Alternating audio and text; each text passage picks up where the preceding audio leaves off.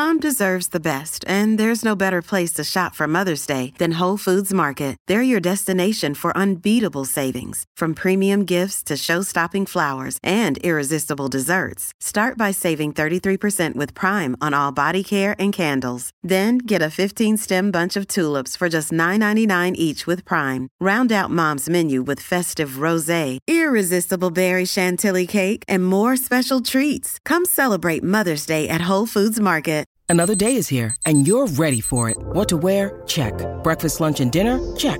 Planning for what's next and how to save for it? That's where Bank of America can help. For your financial to-dos, Bank of America has experts ready to help get you closer to your goals. Get started at one of our local financial centers or twenty-four seven in our mobile banking app. Find a location near you at bankofamerica.com slash talk to us. What would you like the power to do? Mobile banking requires downloading the app and is only available for select devices. Message and data rates may apply. Bank of America N A, member F D I C. You're listening to Imaginary Worlds, a show about how we create them and why we suspend our disbelief. I'm Eric Malinsky. If you've seen any of the advertisements for Season two of Picard, you know that the character of Q is back. Q is a godlike being who likes to play games with humanity, especially Jean-Luc Picard. And in the posters and billboards for Season two, the actor who plays Q, John de Lancie, looks his current age. And given that Q doesn't age like a human being, a lot of fans are wondering, how are they going to explain that? It was very clever. And spoiler alert, in the first episode of the season, when Q appears, he is digitally de-aged. John de Lancie looks just like he did thirty years ago. He sees Picard and says, "Oh dear, you're a bit older than I imagined. Let me catch up." Q snaps his fingers, and with a flash, he's thirty years older. There. Now we're even. Q. God damn Q. Aging is an issue that I've been thinking about a lot. I mean, I think about it every time I look in the mirror, but also I've been thinking about it a lot with my parents. And so much pop culture right now is playing to Generation X nostalgia, bringing back cast members from the original Star Wars trilogy or Star Trek The Next Generation or the movie Ghostbusters Afterlife. But whenever they bring back those middle-aged or elderly actors, our yearning for the things we loved when we were young immediately comes up against the hard fact that none of us is de-aging in real life. So I decided to convene a council of wise elders to discuss how these different franchises are dealing with aging. Actually, they're all guests that are the same age as me, and I've enjoyed talking to them on the show before. Our roundtable discussion begins with Picard, and we do give away more spoilers for the series, and also some spoilers for Marvel and Star Wars, and we often say spoiler alert, but if you want a heads up right now, I put a list of everything we talk about in the show notes. The first voice you'll hear is Sean Taylor, who teaches at San Francisco State University. After that, you'll hear Christina Vallejo, who teaches at Eastern Washington University. And the third person you'll hear is J R Forresteros, who is a pastor and a podcaster in Dallas. And they all quickly bonded over being Star Trek fans. For me, Star Trek has always felt youthful but not young, where Star Wars has always felt young in a way, because you look at the original series, everybody's middle-aged for the most part, or looks middle-aged for the most part. And then Next Generation, you're like, wow, there's a bald guy who's a sex symbol and a leader, and he's considerably older than those who are around him. And for me, that was revolutionary. I mean, I have been forty-five since I've been eighteen. You know, I've never felt like I've never felt like a young person. And so seeing science fiction, you know, things I, that I love, but seeing people who I could grow into as opposed to regress back, and you know, like Spider-Man, I'm like, I gotta like shave off thirty years to be Spider-Man. But I don't have to shave off any years to be um, Cisco. And so being able to see Star Trek tackle this, you know, something fundamental as death and dying and age, but in this incredibly high-tech world has been such a joy to experience, especially with, you know, while I have my quibbles with Picard, that part of it is something I can't really, um, I have no problems with. Yeah, I agree. I mean, I have some issues with the plot choices on Picard too, but the way they've handled aging has been really interesting. I was thinking even in Wrath of Khan, like a lot of people may not remember, but like the whole first act was Kirk having this kind of midlife crisis around getting towards the end of his career to some extent. And then, of course, the next movie after that, Search for Spock, is all about like death and rebirth through incredible science fiction means. And when you can, when you can ditch death, right? When you can step out of death, as characters do so many times. I mean, Picard's already died in this series. He he almost died again this season. But I'm I'm trying to figure out what the heck they're doing. What are they saying aging is? Um, and and Picard's been asking us this, right? I wasn't living. I was waiting to die. He's he's really tuned into this late stage of his life, and they can move. You know, Q looks like Q at first, right? And then he looks like the real John de Lancie. They're they're messing with the whole concept of what it is to age. I love the way Chris put it, right? Where we have we have people at different ages, but then be, because we live in this, you know, sort of magical future, though I think we've seen Star Trek's cultural baggage of old bodies are scary bodies. We we are afraid of aging in our culture. We tend to hide our aged away in special housing. Like, I'm thinking about a lot of other cultures around the world who the elderly are the center of the culture. And it's it's so important to revere and honor your elders. Whereas for us, we prize youth and we prize youthfulness, and we modify our bodies to look youthful, and we adopt slang to, to appear youthful. And we we idolize youthfulness to, to a point that the old body is something to be afraid of. And, and I think you can see that probably mostly accidentally in a lot of Star Trek. Yeah, and also, too, what you were saying, J R, makes you think about um, Data. And, like, at the end of season one of Picard, Data, who um, actually in the movies, like, twenty years ago, he, like, died in the movies. But then we discover that he's actually living as this virtual consciousness. And, of course, his character always wanted to experience what it's like to be human. So, like, death is kind of the final frontier for that. But, you know, they de-aged Brent Spiner to play Data, and and luckily he's an android, so you have to worry about him looking like he's stuck in the uncanny valley. That's kind of where he's supposed to be. But they've also kept up this, this Star Trek tradition of Brent Spiner playing the different members of the Soong family, the scientists that created Data, in their image. Uh, and then he doesn't need to be de-aged at all. But what do you think of the contrast he's been giving as in these performances as Data, but then also as the men of the Soong? Like the, the Soong character that he's playing in this season uh, is a guy, is a guy that is not at peace with aging or dying at all. No, there's, I mean, for me, there's always been something really sinister about Brent Spiner. But there's just, but there's just like the way, like the hunger for immortality that he usually portrays, it's terrifying. And it's not just I want to overcome disease, it's like I want to eradicate, I, I want this to last forever. This genetic defect means the smallest speck of dust will ruin my daughter's respiratory system. U V light from the sun turns her blood to poison. She's confined to a room. She has no life. Adam, breaking the Senshin Convention has serious consequences. Doing this for our children. We have no choice but to revoke your license and your funding. For him to play like this gentle Data character and let me go peacefully into the night to this, let me rail against the dying of the light character. I mean, I think what he's doing is showing, I think, the war that's in all of us, right? I think a lot of us don't want to sit in a, a young, nearly pedophilic space of just, you know, youthful objectification constantly, but we also don't want all of our, our functions to fade away. Like, you know, switching to de Lancie when he did the snap and it didn't work, and the heartbreak in his face, like something about me is failing. That's unexpected and most unfortunate. Seeing those two things in the same episode together was pretty heart-wrenching. Data teaches Picard how to die, which is phenomenal. Um, he's His request is so peaceful and so clear, and he's thought about it so carefully, and and and Picard doesn't miss a beat in complying with that request. Um, and we get that lovely line from The Tempest, you know, the wizard speaking and um, over over Data's fading form, and he becomes a nebula. Um, it, it, it's interesting to see Spiner be more human in his in his Data face than he is in his human face. Wow, that's really true. And I I love him. So I'm a fan. Mortality gives meaning to human life, Captain. Peace, love, friendship, these are precious. because we know they cannot endure.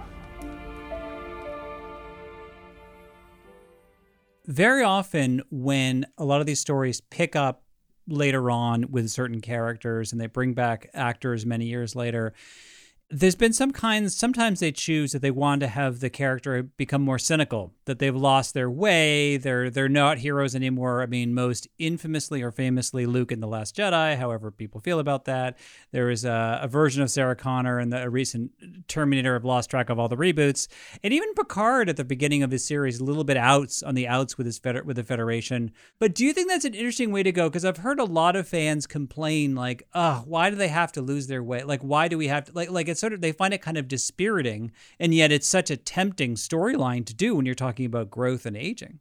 I think there's something about as you get older, you just, a lot of that um, idealism of youth that, hey, we're going to change the world. We're going to be different from our parents. We're going to, you know, do all the right things. You see people uh, either give up on that dream or, you know, sell out and join the establishment or or whatever. And I think by the time you get to a certain age, you just start to wonder, did anything I did make any difference? And I really felt that with Picard in those first few episodes, you know, when he's seeing who the Federation is and he's recognizing that he is being forgotten even within his own lifetime. Like, his name still is something, but the content of that name is already vanishing. They don't recognize him at the academy, and everything that he stood for, the Federation is against. And so the same institution that will champion Admiral Picard, who was one of our all-time best, is making decisions that Jean-Luc Picard would never sign off on. You know, and, and he's still alive to see all of this happen. I think Sarah Connor, the same thing. How many Terminators does she have to kill before she saves the future? You know, uh, the answer seems to be always just one more, apparently. And I don't know, I can see like a weariness to that and a cynicism to that uh, and a wondering what was the point of it all even. So I don't know, I, I felt it. I felt it really deeply. Uh, it, it really, really made a lot of sense to me. That's so interesting, because I was going to ask you, the fan bases are aging too, uh, you know, and not just Star Trek, Star Wars. I mean, how is the the, the storylines that they're doing with aging, how do they reflect where the where the fan the older fan base is? Because obviously they want to continue that to, to keep the franchises alive. They have to bring in new new generations and, you know, with new casts and new stories. I think there's always a missed step between character aging and audience, because it seems like there's always a point in every series where they're like, we have to capture the young demographic, and then they do a really horrible story to try to capture these young people. And I think one thing that's a little bit disturbing to me is like, why does the chosen one have to be young? Why can't, why can't fifty-five year old auntie be the chosen one? Like, why are we always, you know, I mean, probably part of, part of it is the, the poisoning of, of Campbellian mythology that's in our, you know, looking at myth through the lens of Campbell, which is a mistake. But I mean, I think that there's a there's a something for me that, that that's why I always found solace in Trek, is because they made, you know, they were smart enough to get rid of Wesley Crusher and let they were smart enough to do certain things where we're like, okay, so we can actually grow with these characters as opposed to, to rebooting them as younger people. And that's kind of why, like, why are we going back to that when we already have these decades of people maturing and becoming admirals and all these things? Why do we keep going back to the young universe when we should be keep going forward? That's why I think um, I'm very excited for Strange New Worlds, but I'm like, do we really have to go back to the young stuff again? Like, what is it about allowing people to go old and mature and being okay with that? Because otherwise it shows that it's is getting older is is is wrong. This season of Picard takes a different approach to the hero's journey. Q has messed up time. Picard and his younger crew go to the twenty-first century to trace back the damage, and they discover that Picard had an ancestor named Renee who was important to the space program. Q pushed her away from her destiny, and Picard tries to correct it. I don't mean any offense, but you seem a little up in years to be a security guard. True. But I am the wisest of them all. But you're thinking they let anyone be an astronaut these days. Sometimes those who shine the brightest feel the sting of fear and melancholy. in ways that others can never understand. But I have to say, as someone who, you know, who, who has the privilege of being a college professor, like Re- Renee Picard was perfect. Like, she was absolutely right. She is brilliant. She is stunning, and she is a mess. She is an anxious, like, for all of her capabilities, for all of her accomplishments at age twenty-four. And I just thought she looked exactly like my twenty-something students. I thought she was right on in her in her unbelievable capacity, and in her and in her crippling levels of anxiety, um, in the world she's trying to navigate. I, I I'm I'm fifty-two, not twenty-four, but she looked like what they look like to me. That's interesting. So that character, from your perspective, looked like a twenty-four-year-old. But if you had been twenty-four when that storyline, you know, happened, let's say, you know, whatever, messing around with time, um, you would not have had that perspective. Well, I don't know. I hope I would have. I hope I would have looked at her and thought, okay, yeah, that's what a superstar twenty-something looks like. She says a lot of things that the twenty-somethings in my life say. I hope she resonates with them. She resonates for me as them, but I hope she also resonates with them. After the break, we'll look at how Star Wars is dealing with aging, or not. Hey, it's Ryan Reynolds, and I'm here with Keith, co-star of my upcoming film, If, only in theaters May seventeenth. Do you want to tell people the big news? All right, I'll do it. Sign up now and you'll get unlimited for fifteen dollars a month and six months of Paramount Plus Essential Plan on us. Mint Mobile dot com slash switch. Upfront payment of forty-five dollars equivalent to fifteen dollars per month. Unlimited over forty gigabytes per month. Face lower speeds. Videos at four eighty p. Active Mint customers by five thirty-one twenty-four get six months of Paramount Plus Essential Plan. Auto renews after six months. Offer ends May thirty-first, twenty twenty-four. Separate Paramount Plus registration required. Terms and conditions apply if rated P G. Now, I'm about to give away a spoiler for the Star Wars shows on Disney Plus, although what I'm about to talk about has been pretty widely publicized in the media. The new shows, like The Mandalorian and The Book of Boba Fett, take place after the events of Return of the Jedi. So the second Death Star has been destroyed, the Empire is on the run, and Luke Skywalker is out there somewhere starting a new Jedi school. And a lot of fans, including myself, figured, well, there's no way we're going to actually see Luke Skywalker in these shows, right? Well, he shows up, and more than once. And they didn't just de-age Mark Hamill, they completely synthesized his voice.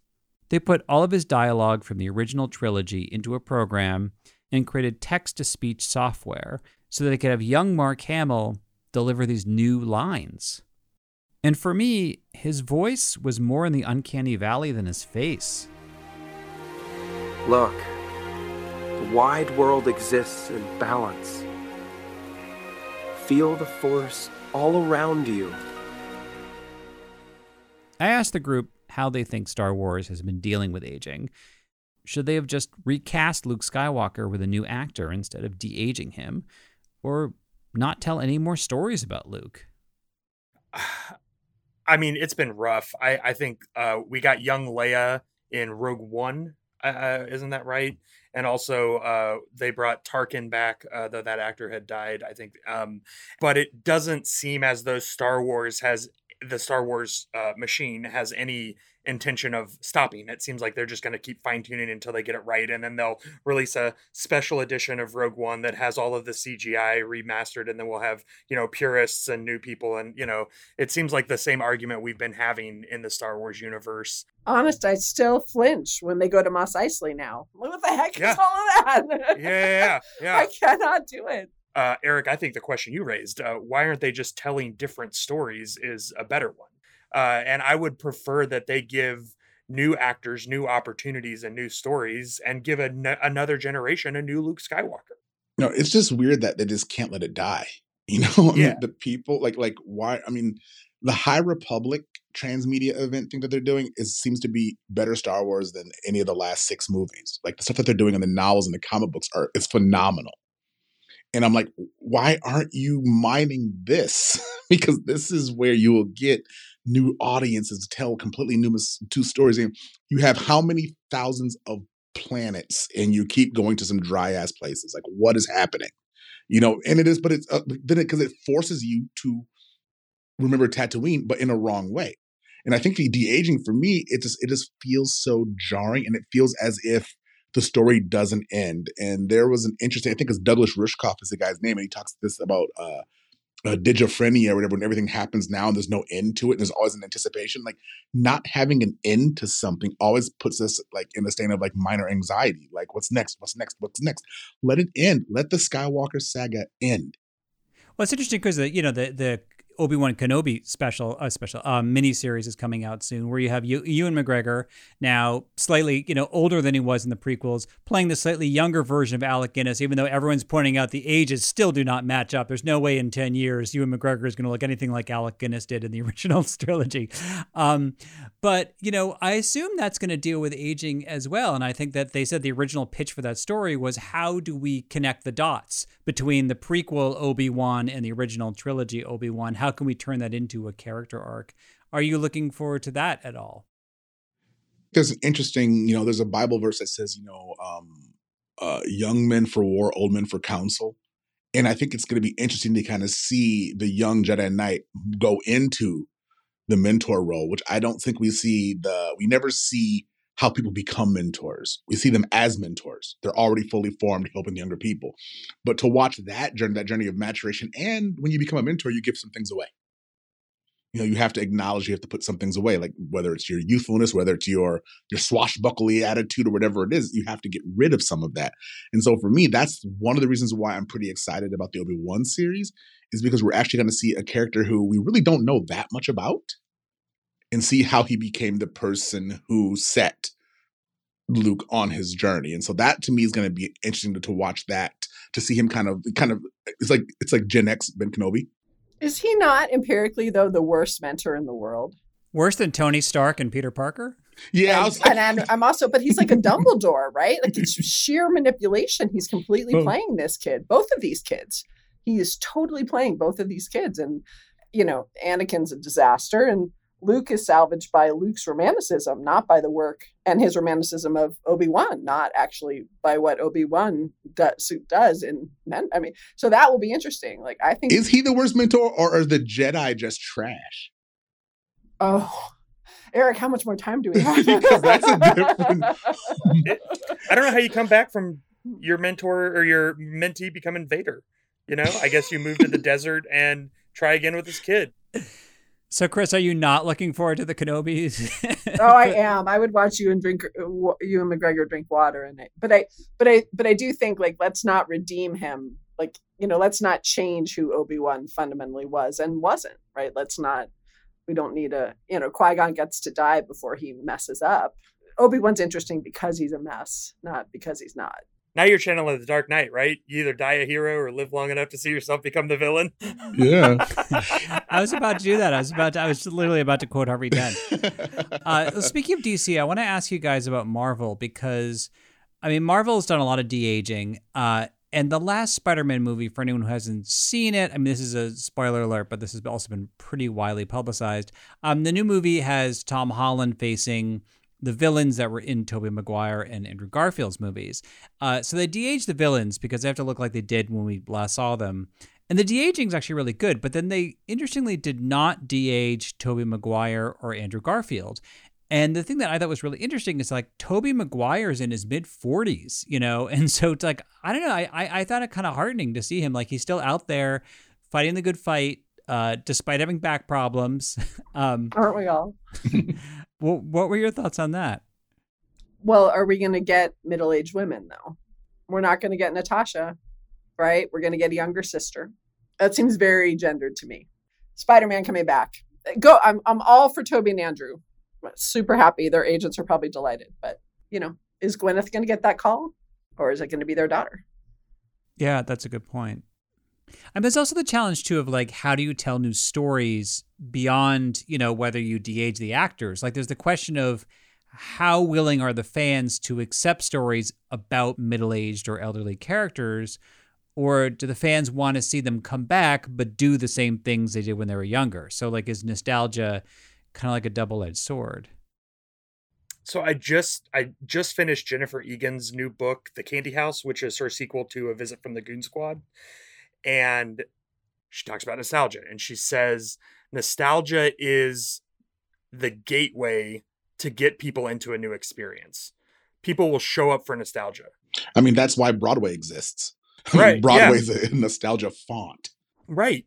And so the question is, I think if you're going to use nostalgia, you just said it, it's a double-edged sword. Are you going to tell an interesting story that's going to surprise people and leave them, you know, happy and moved and maybe, dare we even imagine, transformed? Or are you just going to cash in, you know? And those don't have to be mutually exclusive, but I think we've all sat through a story that was nostalgia porn, you know, for lack of a better word, just nostalgia for nostalgia's sake. And we left feeling kind of icky afterwards. Well, that was the beauty of Eric's question, right? Like, that's Eric's question got at the bait and switch elements of nostalgia. Like, you don't actually, nostalgia is not real, right? It's it's the craving for the the manufactured past, not the actual past. Um, it it's always a slip. Are you saying I didn't actually like The Amazing Spider-Man two? No, no, no. I'm saying you didn't like it for the reasons you thought you liked it, right? Like, you you bought your ticket knowing what you thought you wanted. But if it had, in fact, I think what Eric's question is smartly pointing to, is if it had given you only what you thought you wanted, you would have gotten that sicky, I ate too many M and M's feeling that you've just alluded to, J R. It, it was that, it's that bait and switch, right? Like, you came for this, but we're going to slide you a little of that, that, that makes it the right ticket. Yeah, I love that. I mean, given that, like, we all clearly relate to this personally, Uh, have any of you, were there ever any moments in any of the shows or movies that we've talked about that actually spoke to you on a personal level, uh, given the age that we're all at? When Picard says to Q, "I'm too old for your bullshit."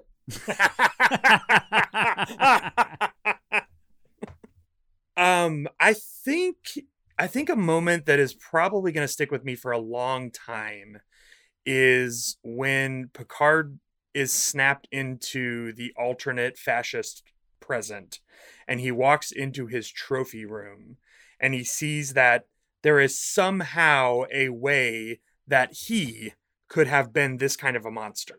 Just thinking about the fact that, like, our, you know, the little things matter, like the little choices matter. I, you know, I heard someone say, we all love the stories of time travelers going back in time and doing that one little thing that makes the future a better place. But, like, okay, so fine, go do one little thing that makes the future a better place, right? I guess for me, it was in, um, I want to say it was First Con, was it First Contact? No, the planet where everybody is perpetually young. That's Insurrection. Insurrection. I think. Insurrection. Insurrection. Insurrection. So with that part where the woman he's talking to, and they kind of like make time freeze for that moment, and the absolute look of, of Picard, like, he's so uncomfortable, even though he's attracted to this woman and looks great, but you see something across his face where there's a level of him being uncomfortable. And I understand, for me, I was like, yeah, like, why would you want to be perpetually young? Like, what's the, like, what's really the purpose of it? What's really the the payoff? What's the value add of being young forever? And then they kind of go back to what they're doing, but there was something in it that crossed his face, and I felt that intently. Like, yeah, there's really no, I can't see a value add of staying young forever, like, for me. So we've been talking a lot about Star Trek. I brought up Star Wars, Marvel. I'm bringing up the big franchises and stuff. Are there any other franchises that you think we should be talking about? You know, Black Mirror's San Junipero is one of the best aging stories in sci-fi I've ever witnessed. And, as you know, it was beautiful. It was scary. It was touching. It was anxiety provoking to see people, older people in love. Like, it's not something that we see all the time. And especially, between, especially older women and especially queer folks, like, we do not see that. And so it hit on so many different levels for me. And it's like, for me, I think San Junipero is probably one of the best, one of my favorite episodes of television of any series ever. As as as I was thinking about this episode, I was even, I just finished uh, season two of Upload on Amazon Prime, which is the same kind of a thing, right? Where, like, now, instead of death, you can have your consciousness zapped up into a computer and live in this virtual space. So then what is existence? What is consciousness? What is, what does it mean to be old at this point, right? Do I start counting from the, my birth age at some point if I've lived as a virtual consciousness for a thousand years? You know, it just, it, it brings up all these questions about personhood that I think sci-fi is uniquely primed to ask. My other, um, my other area of fantasy, Eric, is romance, not sci-fi. So there are other places where, where people are aging in more human-like ways that I think are pretty neat.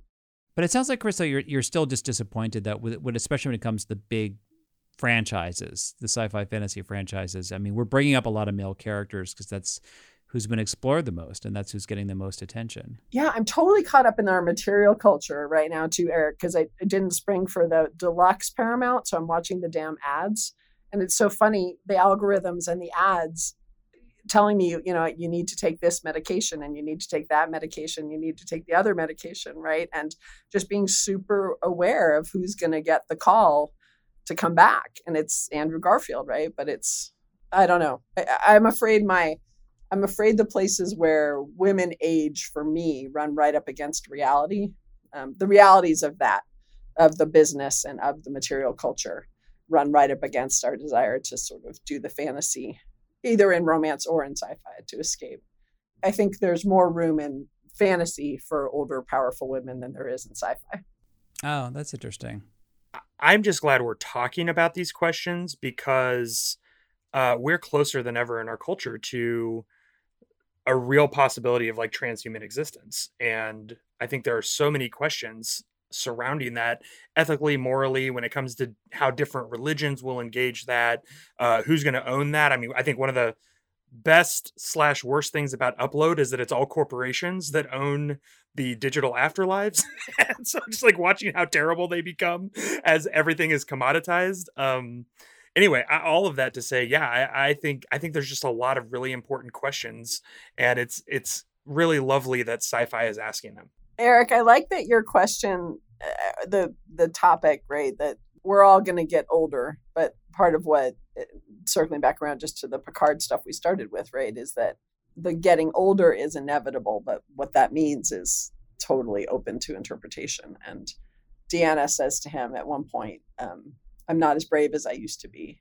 And he said, then you're getting wiser. And so I think this notion of we are going to age, but that doesn't necessarily mean we're going to get old or that we're not going to get something else. So I, I love the openness, uh, the invitation to make meaning of what it is to be older. You know, I'm, I'm in the Gen S conundrum where you're raising children and taking care of older people. And there's just something about being this age now where I've never felt more youthful, but I don't feel young at all.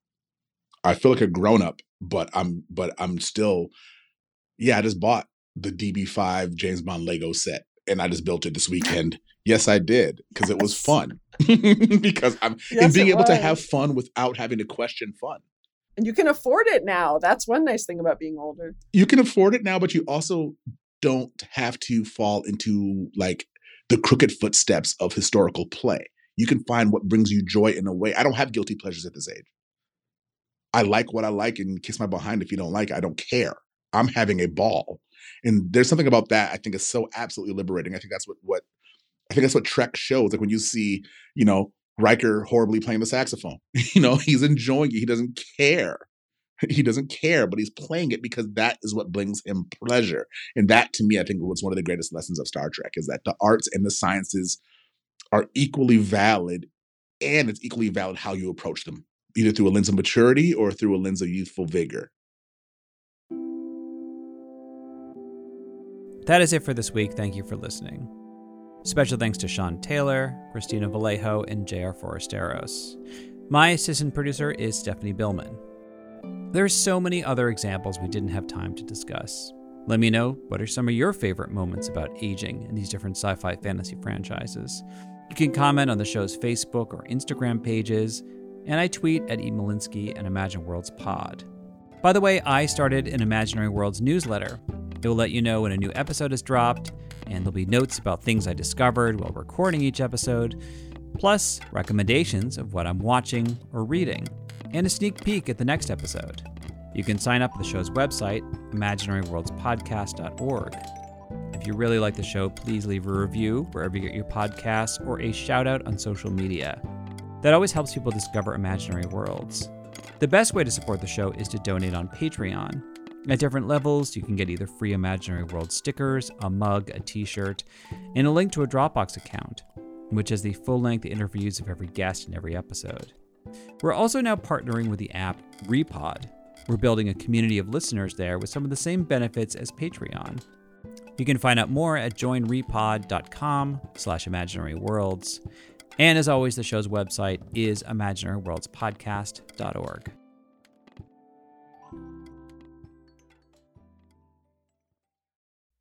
In the nineteen seventies, John Todd burst onto the evangelical scene with a shocking tale. He claimed to be a former witch, involved in a then unheard-of secret organization called the Illuminati, and urged Christians to prepare for a violent world takeover. First of all, the number one weapon in everybody's home should be a twelve gauge pump shotgun. Hear the amazing story of one of the originators of the modern-day conspiracy theory. From Magnificent Noise and Sony Music Entertainment, this is Cover Up, The Conspiracy Tapes. Welcome to a journey into the heart of the Texas Renaissance Festival, the nation's largest and rowdiest celebration of medieval fantasy. But what lurks beneath the facade of tights and turkey legs? Well, we dove deep into the empire to uncover a history marred by mystery and misconduct. Murders, assaults, and other crimes that tarnish its legacy. This isn't just a fairy tale, it's a cautionary tale of power, fantasy, and the consequences that follow when they all collide. Search for Crime Waves Renaissance Texas on Apple Podcasts, Spotify, or wherever you're listening now.